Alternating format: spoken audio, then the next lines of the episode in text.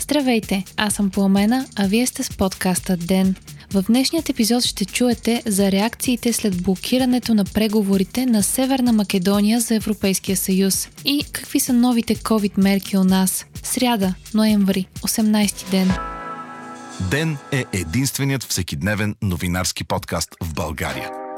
Всеки работен ден се стараем да ви разкажем най-важното от деня по възможно най-обективния избит начин. Ден съществува от една година и има над 1100 абонати само в Spotify и десетки хиляди слушания на месец. С други думи, Ден е един от най-слушаните подкасти в страната. И да, можете да рекламирате в един от най-слушаните подкасти в страната. Ако искате вашия продукт или услуга да присъства в канал с над 90% ангажираност на аудиторията, пишете на info.atgovori-internet.com. А ако сте слушател и искате да подкрепите ден, можете да го направите в patreon.com slash говори интернет, избирайки опцията Денник. Вчера стана ясно, че България официално е блокирала започването на преговори на Северна Македония в Европейския съюз по време на заседание на външните министри на държавите членки. За да даде зелена светлина на преговорите, България настоява в преговорната рамка да бъдат включени три условия. Първото е езикът, на който говорят македонците, да бъде наричан официален език на Република Македония. Също така да бъде приета пътна карта за изпълнението на договора за добросъседство между България и Македония от 2017 година. Третото условие е Македония да поеме ангажимента да не подкрепя претенции за признаване на македонско мълцинство в България. Първите реакции на Македония не закъсняха. Правителството на съседката ни определи българското вето като нарушаване на договора за добросъседство, а министър-председателят Зоран Заев го нарече несправедливо и най-голямото поражение на Европейският съюз. Според Заев, българската позиция се дължи на наближаващите избори през март. Заев е изразил надежда, че може да се постигне съгласие между двете държави до края на германското председателство на съвета на Европейския съюз, което е края на 2020 година. Заев потвърди позицията на Македония, че македонската идентичност и език не могат да бъдат обект на преговори, както и че преговорите с Европейският съюз не трябва да се превръщат в преговори с България.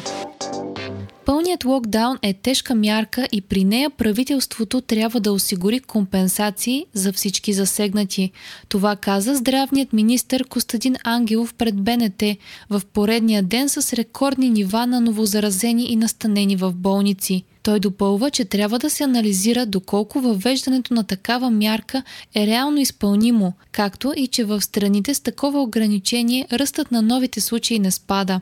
Ангелов коментира и възможността да се продават лекарства без рецепта в магазините за храна и бензиностанциите, като изказа резервите си по въпроса и възможността да се стигне до безразборна употреба на медикаменти. Министърът обеща електронната рецепта и направление да са готови до края на годината. Държавният здравен инспектор Ангел Кунчев също коментира темата с приема на антибиотици без нужда – това може да доведе до изграждане на антимикробна резистентност, от която всяка година по света умират около 700 000 души. Новите случаи на COVID в страната за последното денонощие са рекордните до сега 4828 при 11611 PCR теста, което прави близо 43% положителни проби.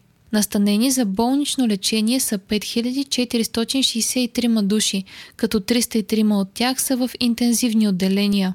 Междувременно маските стават задължителни и в час за учениците от 5 до 12 клас. Това е новата мярка, която министър-председателят и министърът на образованието обявиха днес, целяща да намали разпространението на коронавируса в училищата. Здравният министър също се изказа в подкрепа на мярката.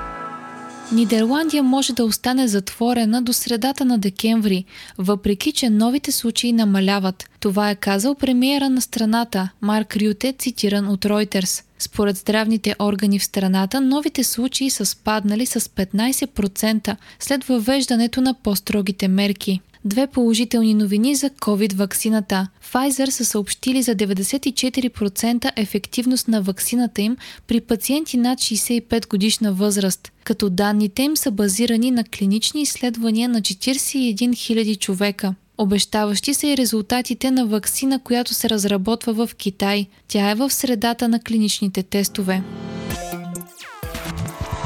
още от деня. Тръмп продължава с уволненията на високопоставени лица в американската администрация, които спорват твърденията му, че по време на изборите е имало злоупотреби. Поредната жертва на президента на САЩ е директорът на Агенцията за киберсигурност в страната Кристофър Крепс. Крепс е бил уволнен след като е защитил сигурността по време на изборите. Според Тръмп, изказванията на Крепс и официалната позиция на агенцията, която е ръководил, са били много неточни.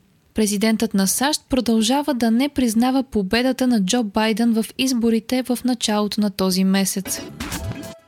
Турция също изпраща военни в Нагорни Карабах. Те ще съблюдават за изпълнението на сключеното споразумение за примирие между Армения и Азербайджан. Договорът бе подписан със съдействието на Русия и руски военни миротворци вече пристигат в областта. Според споразумението, Русия трябва да осигурява поддържането на мира в Нагорни Карабах.